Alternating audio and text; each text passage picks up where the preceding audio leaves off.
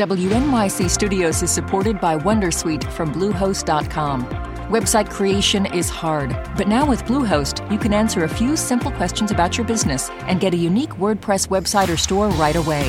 From there, you can customize your design, colors, and content. And Bluehost automatically helps you get found in search engines like Google and Bing. From step-by-step guidance to suggested plugins, Bluehost makes WordPress wonderful for everyone. Go to bluehost.com/wondersuite. Listener-supported, WNYC Studios. Hey, Lulu here. Whether we are romping through science, music, politics, technology, or feelings, we seek to leave you seeing the world anew. Radiolab adventures right on the edge of what we think we know, wherever you get podcasts. Good evening, and welcome to NYC Now. I'm Janae Pierre for WNYC. New York and New Jersey are home to the largest Turkish communities in the U.S., and many are closely watching the presidential election back home. On Sunday, millions of Turks will vote in a runoff election between sitting President Recep Tayyip Erdogan and his opponent Kemal Kılıçdaroğlu. Erdogan has ruled Turkey for 2 decades in an increasingly populist and authoritarian style, but a recent economic crisis and a devastating earthquake have made him vulnerable. To get a sense of how Turks in this region are feeling about this important political moment, we're joined by Hafza Girdap, director of the group Advocates of Silenced Turkey. She's lived as an asylum seeker in the U.S. for 7 years and is currently a Ph.D. candidate at Stony Brook University.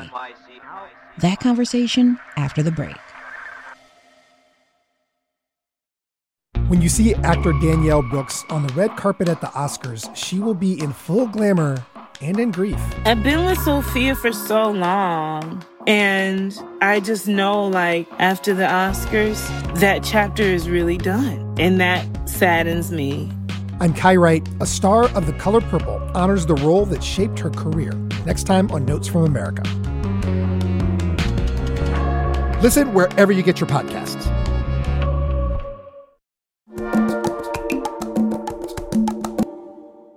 How are Turkish communities in New York and New Jersey reacting and feeling about this historic runoff coming up on May 28th? It's been a very harsh time period in Turkey in terms of economy, in terms of human rights and democracy. People here in diaspora are really concerned about the ongoing situation in Turkey, so they want a change. And there was a really big increase in voting here, turnout here in the United States, as far as I know, even though there are really restricted polling stations in the area. So I can say that people want a change. Let's talk a little bit more about the polling stations in the area. I understand that there was some stress and anxiety that folks are experiencing as they attempt to get their ballots into Turkey. Yeah, there are concerns and, hesitations at the same time in terms of going to the polling stations.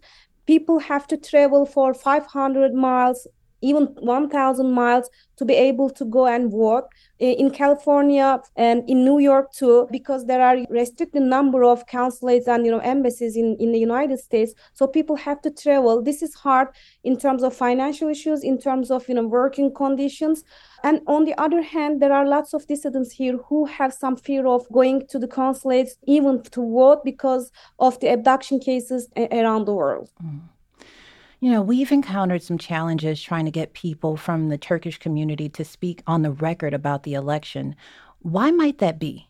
Because dissidents all around the world, including the United States, are being tracked down and targeted by the government.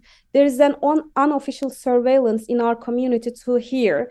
By unofficial surveillance, I mean some pro-government people who are in the Turkish community are tracking people like me, where they are living, what they are doing. And it's a bit scary for the people who have families back in Turkey too, or who have businesses that they are doing with Turkey. So they don't want to be seen. They don't want to be known by the government. They don't want to be tracked down. I'm wondering, what are you hearing from either friends or family back home in Turkey? Including my family, families back there are, of course, scared, because if the government cannot find the people who they want to arrest, they sometimes go to arrest or detain the family members to trigger the dissidents abroad to come to the country. Of course, they are scared.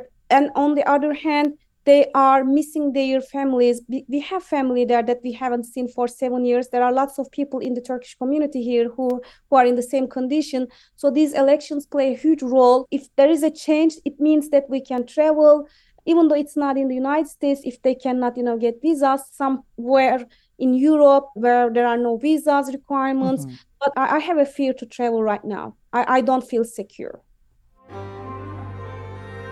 We're going to take a break here. We'll be right back with Hafza Girdap, director of the group Advocates of Silenced Turkey.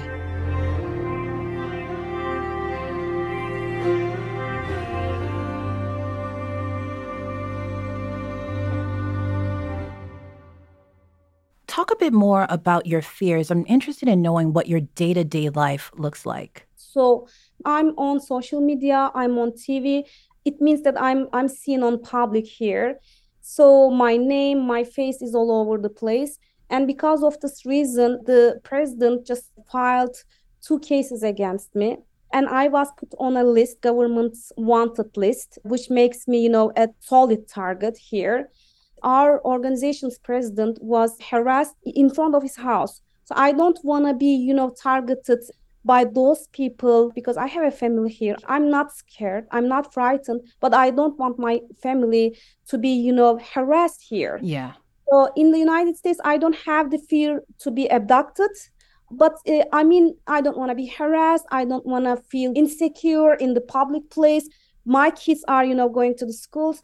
It's the same, not just for me, but also other people, other dissidents in this community. And have there been instances where you found yourself in harm's way? I've been receiving a lot of threats from people who are living in Turkey and also here in the United States. And they say that, I know you, I know where you live, I know where your kids are going. So I've been receiving lots of messages like that. I haven't, encountered a physical thing right now, mm-hmm. but it doesn't mean that it won't happen. Right.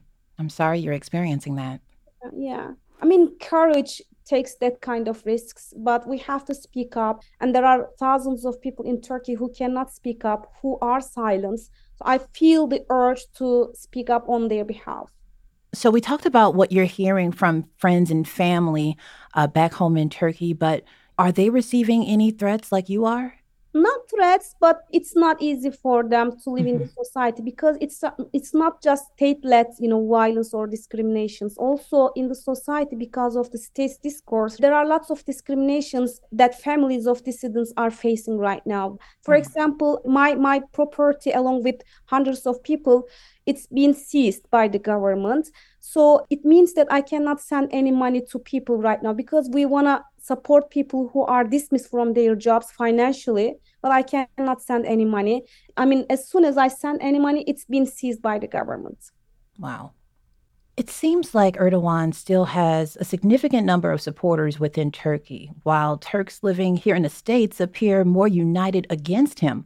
What do you think might contribute to this divergence in opinions? You're right. For the first time in the historical context of Turkey, people from different backgrounds, political, ideological, or, religious backgrounds, have been united to make the change, to make an impact. But despite this fact, Erdogan has right now almost 49.5% support in the society. But also Erdogan has a, incredible impact in the society because he's using a very, influential proxy, the religion or the refugee issue and also the national identity issue. So that's why he got that kind of support, but also this kind of unity in the opposition. I'm hoping that it's going to be very impactful in the runoff. What are your hopes for Turkey in the months and years to come? Are you optimistic? I have to be optimistic because, there are thousands of people in jails arbitrarily detained and arrested. So a possible governmental change is giving us the hope for, reviewing these cases, reinstating the rule of law back in Turkey. So we are optimistic. We are hopeful because for the last 7 years, people are going through harsh conditions in terms of injustices and human rights violations. So with this hope, we are working more, mobilizing more to make an impact in the runoff. Hafza Girdap is director of the group Advocates of Silenced Turkey and a PhD candidate at Stony Brook University. Thanks for listening to NYC Now from WNYC. Catch us every weekday, 3 times a day. We'll be back tomorrow. NYC.